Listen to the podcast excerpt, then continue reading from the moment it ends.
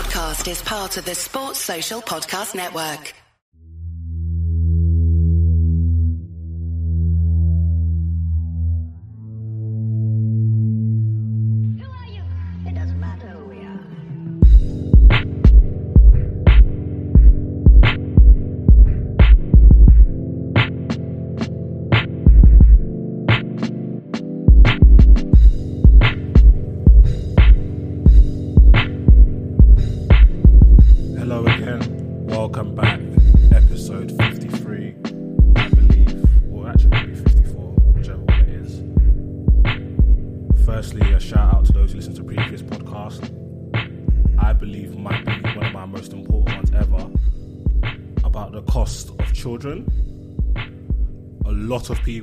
Changed their mind about how soon they want to have children, how many children they actually want to have.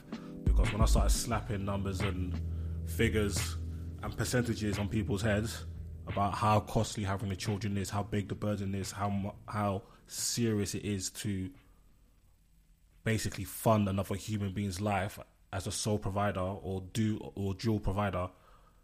A lot of people kind of relaxed on their. I want to have six kids. Yeah, do you have six kids money? So make sure you check that out. It's very very important.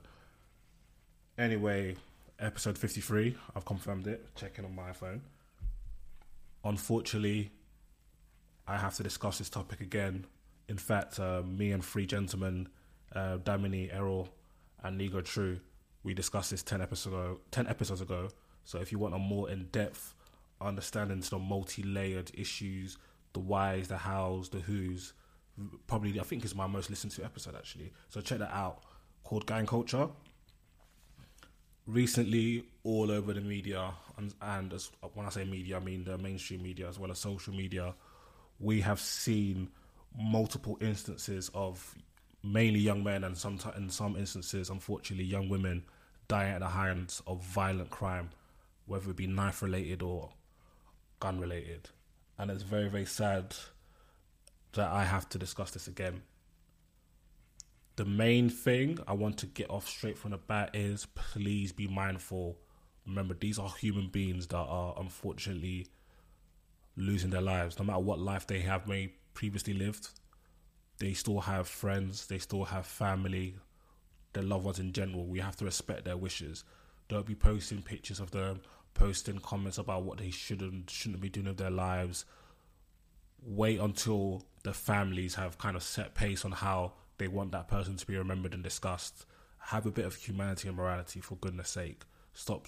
Also, stop spreading videos of fights. I don't care how funny the fight, unless the, unless it's purely comedic. Like, don't be spreading. We cannot. We need to stop promoting and perpetuating violence as normal and comedic.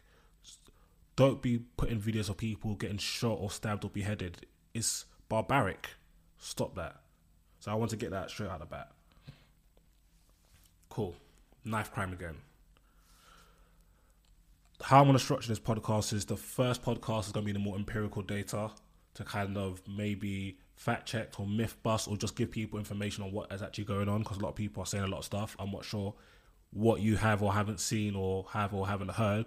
So I'm going to give you the accurate data and then I'm going to discuss causation and potential um, solutions, in my opinion, of course. Okay, so let's get into the data because this is Dysonomics. In terms of crime itself, in a vacuum, we all know that poverty tends to lead to crime. Crime has actually fallen overall since the peak levels of 1995, but it has been steadily rising in recent years. And this is police recorded crime. In terms of violent crime, which is essentially the discussion of today, the number of violent crime dealt with by police has increased over the last few years. If you compare the period of April 2013 to March 2014, don't ask me why, um, different um, data sets um, assess time in different ways. So it's April 2013 to uh, March 2014. And you compare this period, so 2013 to 2014, with the July 16 to, to June 2017 period, in terms of total violence, so the total number of violent offences dealt with by police has in fact doubled from 634,000 instances to just over 1,229,000 instances. And that's in a space of what? Five years? Four or five years? Crazy. Doubled. Doubled. Okay. Now, if you assess um, selected offences that involve a knife or a sharp instrument, it has in fact increased over the years from previous highs. So, I was looking at the data, so I don't really do these wishy washy couple. No disrespect to people's blogs, but if I don't know you, I don't know your credentials, I cannot take on your data as um, reliable. So I like to go actually check the office of, of Office of National Statistics, open the Excel sheets and go through the data and make and see what's really going on. So slapped open a young Excel sheet from the Office of National Statistics (ONS), and 2011 figures to 2017 told a story. Now, in 2011, you're seeing approximately 33,000 instances involving a knife or a sharp object. Yeah, 33,000. Now, if you look at the year ending June 2017, which is last year, that number went over 37,000. But the real story is, is that from 2011, it kind of dropped and then it started to rise between 2015 and 2016. So the point where the 2017 figures was a 21% increase over the previous year. And for those that been listening to Dysonomics, they know that even a 3, 4, 5% change in these statistics is very, very um, significant. A 21% change is substantial. And we're likely to see a rise in this again in 2018. Now, looking at those same figures, I assess the homicides. So these are the instances that involve that well not that result in unfortunate life losses. If you look at 2010 to March 2011 levels, there was 33 homicides, and that dropped to like 29, 26, and it was hovering in between 26 and 29 for a few years, and then it kind of shot back up to 37 homicides last year and this is at the hand of knife or sharp instruments, as um stated previously. This again could potentially rise this year. In terms of the motive of why um, these knives or sharp instruments are used, half the time, so one in two incidents, a knife has been used. The motive is just general assault. Forty percent of the time, so four out of ten times, it's robbery. So nine out of ten times is assault or robbery. Seven percent, only seven percent is actually threats to kill, and two percent is on homicide and attempted murder, and two percent is rape and sexual assault. So what I wanted to bring this out is that I okay, I'll discuss this at the end of this topic um, segment. Even man's a topic, you know. Knives are the most common cause of death in homicides for obvious reasons. They're very easy to carry, they're very sharp and dangerous and easy to conceal. And they're very accessible as well. If you look at the most common death, um, common deaths of homicides, forty percent of homicides involved a knife or a sharp instrument, whereas shooting was considerably lower at four percent. Obvious reasons such as guns are a lot hard to get hold of in terms of accessibility and price. Also, um, carries a more tougher sentence, so there's a bigger stigma with guns, whereas a lot easy was a lot easier to pick up a knife in a moment, etc. The vast majority of violent attacks, seventy-seven percent, in fact, involve no form of weapon. A comment I hear quite a lot, and sometimes I kind of slip into this, but I try not to because I want to give these people respect, and you have to talk to people respect if you want, to, want them to even engage or listen to you, let alone follow out the advice you are giving them is if you say these kids, these kids, these kids. Well, let's look at the data. At least 80%, so look at the pie chart, and this is for total number of knife offences in 2017 in England and Wales. It's like in between 18 85% or 18 83%, shall I say, of these instances, the perpetrators are aged 18 and above. So the vast majority of people involved in these instances are actually quote unquote adults. In terms of knife offences, in terms of region, as you lot probably have guessed, is a lot higher in London. If you look at knife offences per 100,000 people, the rate is in London is almost double the next highest region. And a lot of people we're going to discuss this talk about tougher sentences, tougher sentences. The data shows that in terms of knife offences, there are actually now tougher um, measures. If you look at, I think if you look at the uh, people getting three months or less, that has number has dropped, and that's the lowest uh, probability. Three to six months is now the highest probability, and over six months the second highest. Well, in previous years, it was literally three months or less was the most likely. So the sentencing is getting tougher. And now, if you're looking at the difference between non custodial sentencing and either suspended or custodial sentencing, if you look at 2008 to, 20, to 2017, it's night and day. In 2008, 70% of knife offences resulted in non custodial sentences. So, seven out of 10 people won't get suspended sentence or sent to jail only only thirty percent. If you look now, fifty five percent of people are getting suspended or custodial sentencing, up from thirty percent to fifty five. So it's completely reversed. Now, that's the data. Now, some quick uh, points on the data. When people talk about the sentencing, is if we like those quick fix solutions, you hear politicians and some people who are just really speaking out of emotion, which I understand because they're seeing all this pain and suffering and they just want something to be done about it. It's not as easy as that because, as discussed in episode 43 with um, Nigo, Errol, and um, Damini, it's multi layered. And a lot of these people, these kids, ain't, these kids or young men or young women are not reading, oh yeah, you want to get this and that they're thinking if I if I don't carry this, I might die. Or that man got my brother, that man got my best friend, and they're boasting about it on Snapchat, or on Instagram, or on YouTube. And this thing's happening for years, for years and years. And in terms of the data, in terms of like how it's being reported now, has really, I will say, caused suspicion from me. I don't mean of any offense to any loved ones who have um, dealt with these issues. I've I've lost plenty of people that I've known to these um, t- to the streets over the years. This has been happening for ages, absolute ages. People getting stabbed, killed, and barely gets reported. Barely, barely gets reported to the to the to the level of this. So don't act like don't, the numbers are showing is ticking upwards, but it's not like some brand new epidemic.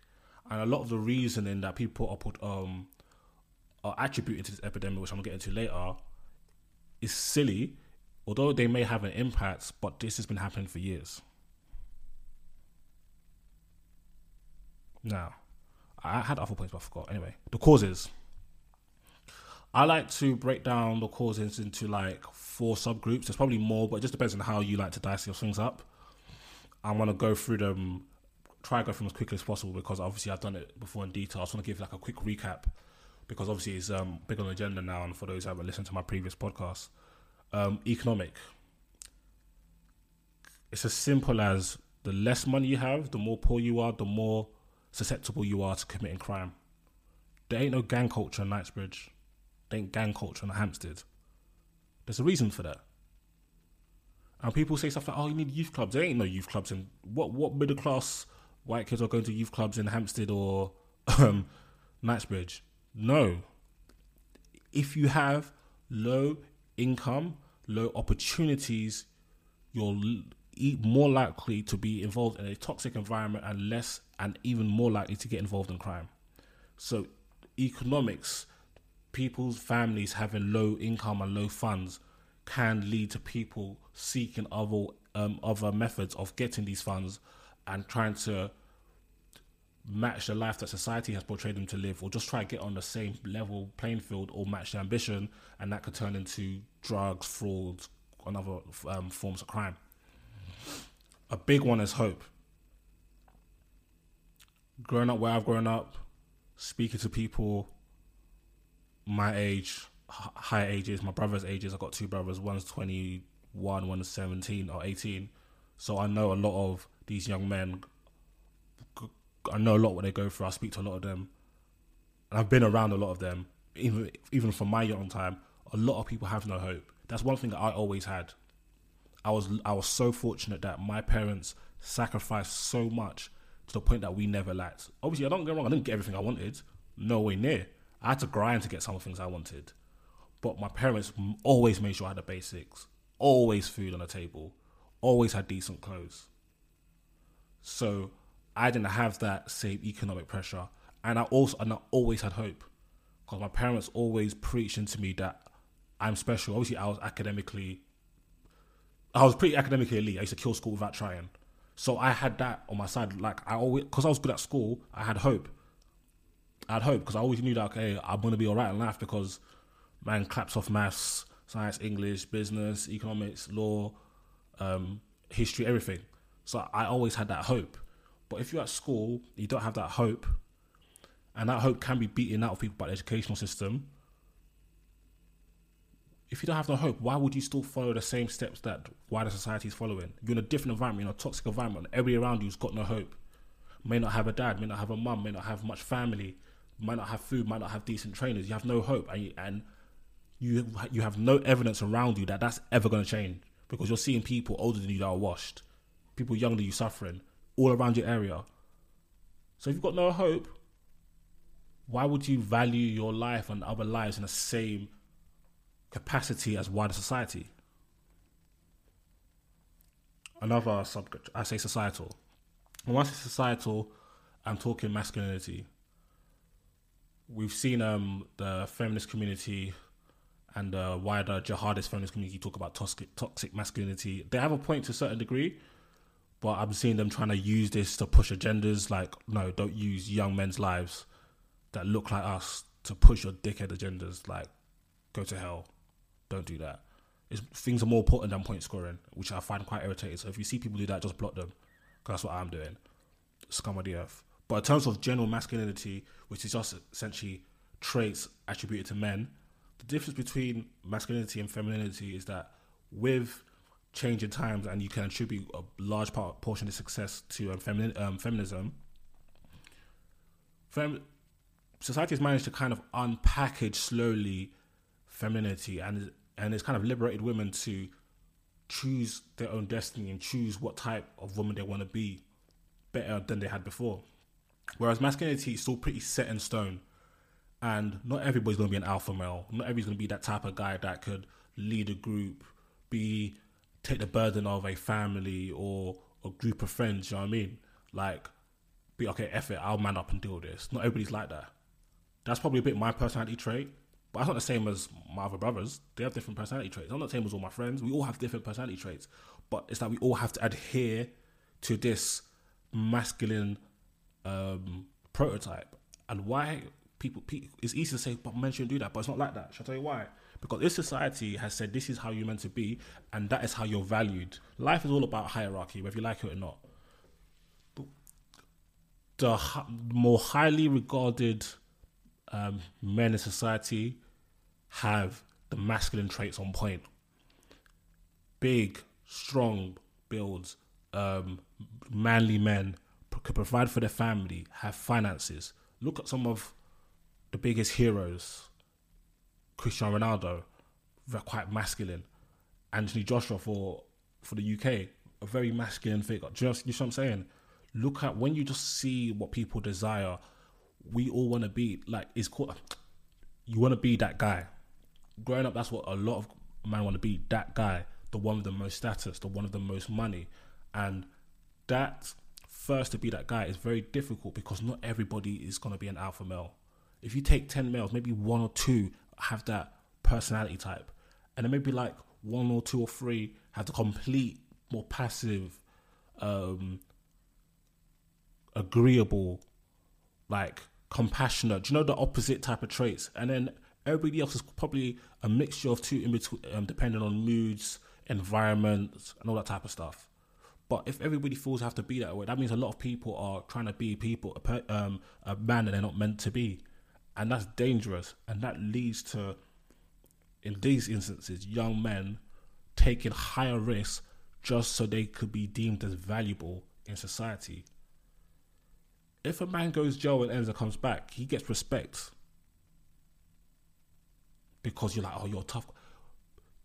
Those people living in London, I'm not sure about anywhere, uh, any other area. I think the Birmingham people could testify because I've been Birmingham. But um, the guy in ends who's known for nobody could beat him up in a fight. He could punch up, he could fist up anybody. Or, oh, I heard he burst two man. Oh, I heard he chefed up a couple man, which slang, sorry, slang for shooting and stabbing. That man has respect in his area, in his environment. Everybody respects him. He automatically has status. Do you know how insane that is? Somebody who has a reputation of chronicle wrongdoing and causing harm to other people's children, brothers, uncles, boyfriends, cousins, friends, whatever, is highly regarded. And even money. If you got a lot of dough, you are rated. No matter what you're doing for dough, whether it be fraud, you playing football, you're architects, you're doing drugs, doesn't matter. You're automatically elevated in terms of status. And do you know how morally insidious that is? That we don't even care how a man is making his money. We don't care. That is a problem with masculinity, and that is what's lead, and that is one of the key um, factors that are leading these young men to take these ridiculous risks, ridiculous risks, just to achieve a form of valuation, and that's valuation from their peers as well as women, and that is very very dangerous. So until we address that issue, we're in trouble. And the final one is cultural. This is more co- controversial, but and I'm talking in the African and Caribbean communities in London. We we are also liable. Our culture, I, don't know say our culture on the whole, but seg- certain segments of our culture is also a causation of this. We could you cannot deny that we have an issue with glorification of violence. You don't believe me? What is our most prevalent form of music? And listen to the vast majority of the content. In hip hop, in grime, and now we've got trap and drill as kind of subcategories of hip hop. And uh, first of all, let's talk about drill. Don't don't be blaming these these uh, new school drillers. Yes, they are they are part of the causation, but are part, not the causation, because the form of music is quite dark. He's talking about um, violence against other crews and other people, drugs and all that type of stuff. But what was the main theme of grime when I was growing up? There was no drill when I was growing up, and people getting chefed up every day, shot all the time. There was no drill 10 years ago, but there were people getting stabbed. Like, I remember there's certain areas we just wouldn't even go. Period. Edmonton was nicknamed Shanktown, for heaven's sake. That was 10 years ago. There was no drill then. And I told you about previous highs in 2011 in terms of knife instances. There was no drill in 2011. So don't be blaming drill as a causation. They're part of the problem, they're not, they're not a catalyst. So don't try that. Anyway, back to glorification of violence. When there's man that's gone off an end, everybody's talking about it. Barbershops, group chats, football, all that type of stuff. Posting videos of like you get these gang pages that get so many views, like exposing gangs. People be talking about like two popular artists from East London. I'm not even naming their names, but you know who they are. I'm seeing people talk about their beef so so casually, like in the form of memes and jokes, and I'm like, why does this social media network really know? Okay, I know why they know, but why they feel like they can talk about these people's altercation and issues like it's some sort of joke thing, like seeing guys and girls discuss it like this is real life stuff. People end up in hospital being stabbed and dying over this. I remember not too long ago, maybe two years ago or a year ago, I think two two or three years ago, within this period, two popular artists were involved in something from my part of London, Northwest. An artist's um, chain was taken by a group of boys. They passed on the chain to another artist. He was boasting about the chain being yachts on a video, and on my own life, on social media, all on Twitter, all I saw was that was the hot topic, and people, it was hundreds of people goading the artists whose chains have been taken to retaliate. They were goading like, oh, if X doesn't retaliate, he's this. Oh, he has to retaliate. He has to retaliate. Da-da-da-da. And like clockwork, two days later, there was a shooting. That is cultural. That is flipping cultural. Because certain rules and regulations have been set in our environments that we've grown up in, where we cannot tolerate certain levels of disrespect. And that's pride, that's egos, and maybe that's how we are kind of raised in African and Caribbean households where our parents have told us that disrespect is not tolerated under any circumstances.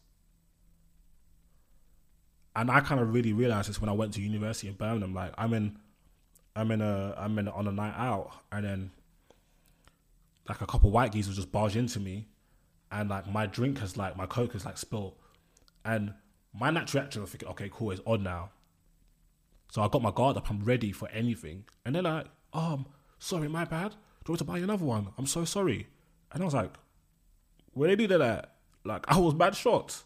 Like, but I come from an environment where you're walking past somebody, if you make eye contact, you can't look away because you feel like a coward. Man are looking at each other from buses, from helicopters. A man's in a helicopter and you're using binoculars to look at him and he's looking at you with his binoculars. Like, it's just ridiculous. That's cultural. Whether you like it or not, that's flipping cultural. And that's something we have to address.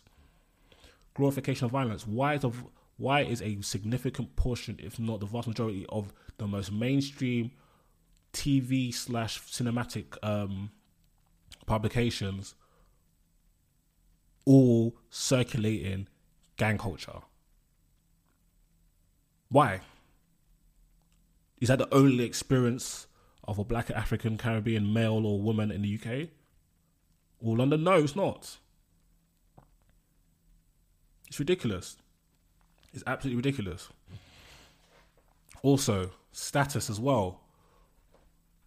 This to be the man, you have to be this guy. You have to have these clothes to look fly. You have to be in a rave doing this and that. That's cultural. Also, because we tend to be um, overpopulated in working class, um, working class uh, societies. I mean, not societies, working class. Um, um, what's it called? Regions in the UK. I think it's like three fifths of of us are in work are work are described as working class. We kind of get into these dangerous cycles where we have early teenage pregnancies. Even though not teenage pregnancies, we have a lot of we have considerably more absentee fathers, and there's a very strong correlation between a lack of a uh, father figure at home and a higher p- probability in getting involved in drugs and crime.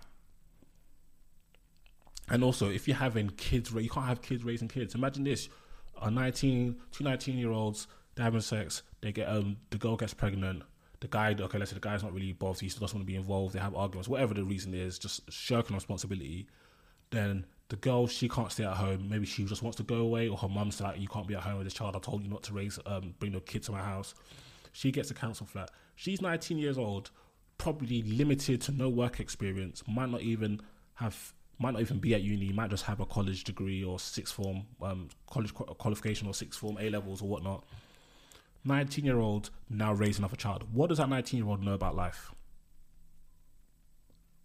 I'm 28 years old and it's even hard to sustain my own damn life, let alone somebody 19 and raise another life. People who listen to my previous podcast about the cost of childcare, yeah?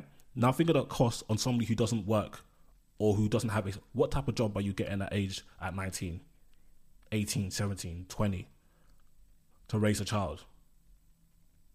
And how you going to balance that while raising that child? That creates homes that are incomplete that are not don't get wrong some people some people have come from these environments and succeed and have decent lives and i commend their parents for doing so but some people are not ready to be parents and they can end up being terrible parents at that lack of responsibility, or they are good parents, but because they've made bad decisions, they have to work two, three jobs, and they can't keep an eye on what their child is doing. And then you've got the absentee fathers who are shirking responsibility. Or you have parents out there who are just irresponsible. There's so many irresponsible parents. I have friends that work in the legal sector and youth work, and they tell me some tales of these parents, and you would be shocked. This is cultural. And that's something I want us to address. And we can address, it's very hard for us to, uh, in terms of, okay, now I'm talking about solutions. I'm waffling anyway. In terms of the economics, we can't really address that. It's very difficult to have the power to address that economic situation. All we could do is just maybe family plan and not have children that we're not we can't afford yet. But that's still a long term approach. Hope we can probably influence that. My dog Nigo Tree says um, visibility is so key in communication. People who have the ability to make a decent standard of living legally should be visible in these communities. So the people growing up in these communities can do not feel like that type of lifestyle is unattainable. And communication, a lot of people say talk to the kids, talk to the kids, talk. First of all, do you listen? First of all, listen to the kids first. And not, some of them not kids, they're young men and women. Listen to them first, because do you think people haven't talked to them? Do you think you're the first person to tell them, "Oh, drop the knife, it's not good"? You have Sadiq Khan doing some some dead, some dead promo video. Who's watching that? Who cares? Who cares? What a couple sad faces on the video is gonna it's gonna make you put down a knife. But then man got your brother and they're still gonna get you next. Unless your talking is gonna change somebody's reality, it is almost always gonna fall on deaf ears. Unless you get that rare human being who's just receptive to information like that. So if you're gonna, if you want your words to have impact on some of these young men and women, you're gonna have to be visible and you're gonna have to gain equity with them. And that's why certain people can talk to certain men and they will listen and try to start making amends. It may be difficult because obviously they've got they've uh, developed a habit, a lifestyle. But if you have equity, people might start to listen to you. But if you have no equity, I don't care if you're just a celeb or yeah, you make music. Who gives a, no one gives a damn? You have no equity with them. You haven't grown with them. Yeah. In terms of societal masculinity, we and the cultural elements, that's stuff that we can challenge. You don't have to accept the societal norms. We can challenge that stuff. We do not have, and I'm not even trying to put, take money out of people who make grime or hip hop or whatnot music, but there's other types of music that involves, and we don't have to over perpetuate it, especially in terms of cinematic and TV shows, and just the status, the pride, the egos. Also, be responsible in terms of teenage pregnancy, early pregnancy, having children of people they not that that aren't your long term partners. That's just irresponsibility. It's a high level. Having children you can't afford, flipping irresponsible. I tweeted the other day, stop having kids you can't afford. You're selfish, you're evil. And people were saying, oh, you're harsh. I'm saying, yeah, okay, I'm harsh. What other life do these damn children live? What's what's more harsh? What's more harsh? Saying, oh, why can't poor people have kids? I'm not saying don't have children. Have children you can afford. And being able to have children you can afford does not mean you have to be a millionaire. If you've got all you afford really to maintain a okay standard of living with one child, then you shouldn't be having two. Because what does that mean? Because of your because of your selfish want to have a child, you're going to have a child who's going to live life under difficult, extremely difficult circumstances when you don't have to. So why would you do that? That's evil and selfishness. That's facts. I'm not hearing it. Family plan. Don't bring children to what you can't afford. It's a dickhead thing. Another thing, I want to kind of challenge the stop and search death penalty shouts. You're talking about deterrence. I already brought up the data. They've been upping the sentencing, and now we're seeing a rise in crime. Listen, if men are after you, they don't care. Let me give an example that I've given people over the last few days on my Twitter account. Let's take California. The state of California, it, for those who don't know, depending on the states in the United um, States of America, different states have um, the ability or they just don't, or they ban death penalty. In the state of California, I think it's like death by gas, and they have that um, ability. Let's take Los Angeles. We've all heard of LA. I've been there, beautiful place. LA actually has a population that's like less than half of London. So they have half, 50% of the people. But they have 200% at least the level of homicides. But they have the death penalty. So if the death penalty is this quick fix deterrent, then why in Los Angeles, where there's half the amount of people in London, there's double the amount of murders? Both very, very similar countries in terms similar, similar cities in terms of um, culture, like Western yuppie type culture. It's not that easy because it's multi layered, you imbeciles. So delete that chat ASAP. Stop and search. People say the de- decrease in stop and search. Stop and search is a waste of time. Stop and search will never It's very very um, unlikely that it will be ever implemented correctly. If you're stop and searching via Intel, then nobody can really tell you anything because you're doing your job. But if you're doing ad hoc random stop and searches which are ex- exponentially racial racially profiled, and how do I say that? Remember I talk about the differences in data. If you see like a five percent difference, that's significant. Why why am I four hundred percent more likely to be stopped and searched than anybody else? That's ludicrous. And stop and search doesn't exactly yield the most efficient. I think it takes like seventeen percent of weapons in stop and search. And some people may say that's a lot, but let me tell you something. The people, yeah, you might be taking weapons off the street, but what you're saying, the people who actually will use the weapons, there's a difference between people carry weapons and people who actually actively use them. The people who actively use weapons do not get caught in stop and searches. They move digital because that is what they do for a living. Yeah, like people go to shows back in the days. The goons will go to shows. They, they of course they won't, they'll get searched, but they won't have anything on them because if anything kicks off, they're calling somebody to bring the sign. Or if they're going out, they know the police won't stop and search a girl to put her in a girl's handbag. They move digital. They're not stupid. They're not stupid. It's a waste of time. And so if you implement this measure to yield minimal results, but what it does also yield is further disenfranchising the relationship between the police and ethnic minorities in these communities where a lot of these crimes are tended, are starting to occur. So now, as you as most of you know, these areas govern themselves by their rules. That's why you're seeing these crimes. Nobody's ain't no not that many people go to police. I've had some issues I've never even thought of going to the police because of how they've been treating me and my brothers. Me and my brothers been searched tons of times. I remember my brother got strip searched. I remember I was going to, I was on my flight to LA. Literally, as I was entering the plane, my brother called me. He goes, "They've taken my car." I was like, "Why?" He goes, "They're following me." They said they stopped me. They said that uh, they've been following this car for a while. He, you're a drug dealer, which is complete nonsense. I was like, "Okay." Search his car. All he had in his car was orange juice, um, and his book bags. He studies physiotherapy at university, and obviously, I think one of his modules is chemistry. So they're looking through. Obviously, they're waste. They've searched everywhere. They they strip searched him on the middle of the road, yeah. So my brother's like obviously like stark naked almost. And they now they go through his textbook because they've got nothing, they're just trying to find something. And they said, Oh, are these equations to cook drugs? And I was thinking, What? I've had I've had a gun pointed at my head after being stopped and searched. Because I've been stopped, I've been searched. So yeah, they searched me, they've they've already searched me, right? And because I went to put my hands back in my pocket, a policeman has put this assault, this Call of Duty ass looking gun in my face and I'm making him nervous. I'm thinking, hold on. I see me, I'm just naturally cheeky. I'm like, hold on. I you stopped and searched me and you realize I'm armed with my mobile phone, my keys, and two pound fifty to get chicken and chips. You with this big gun, you're armed with a big gun, and I make you nervous. And he kind of like, kind of froze and kind of put the gun away because he kind of realized what he was doing. This is what it's like.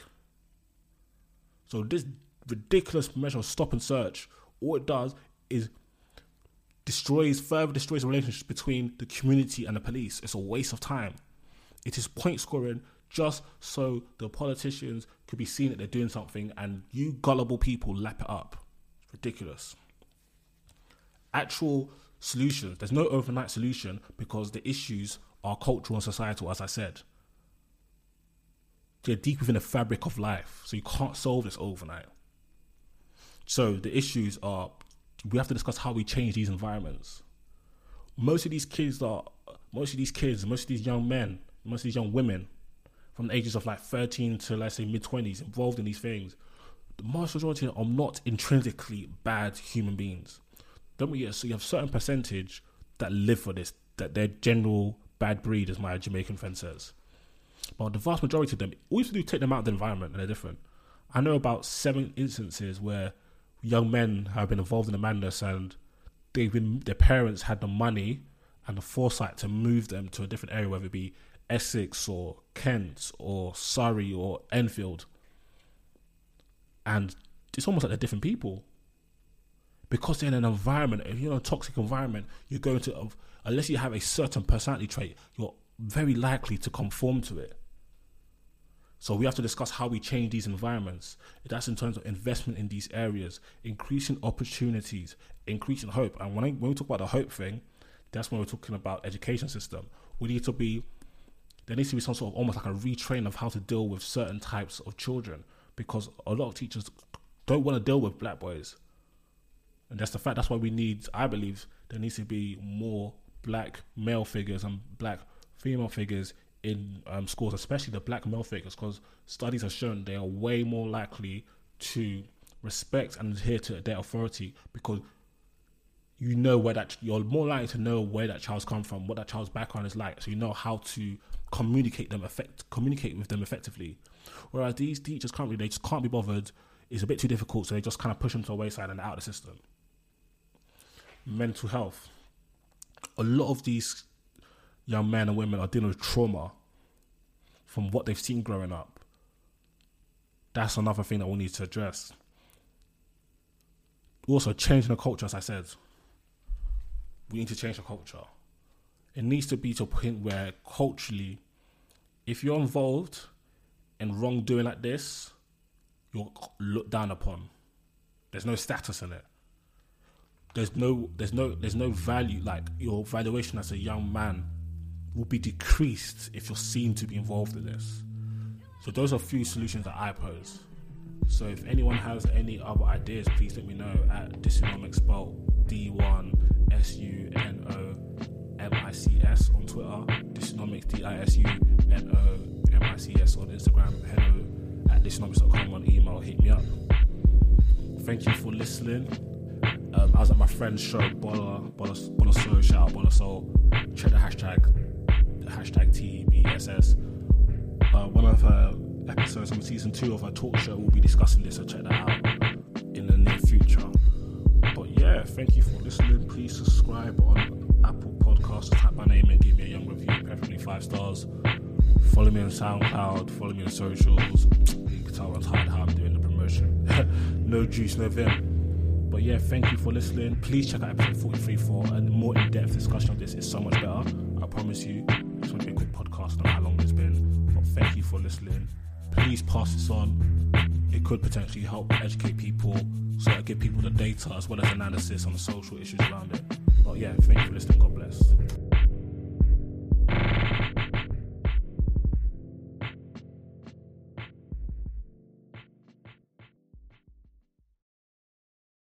Sports Social Podcast Network.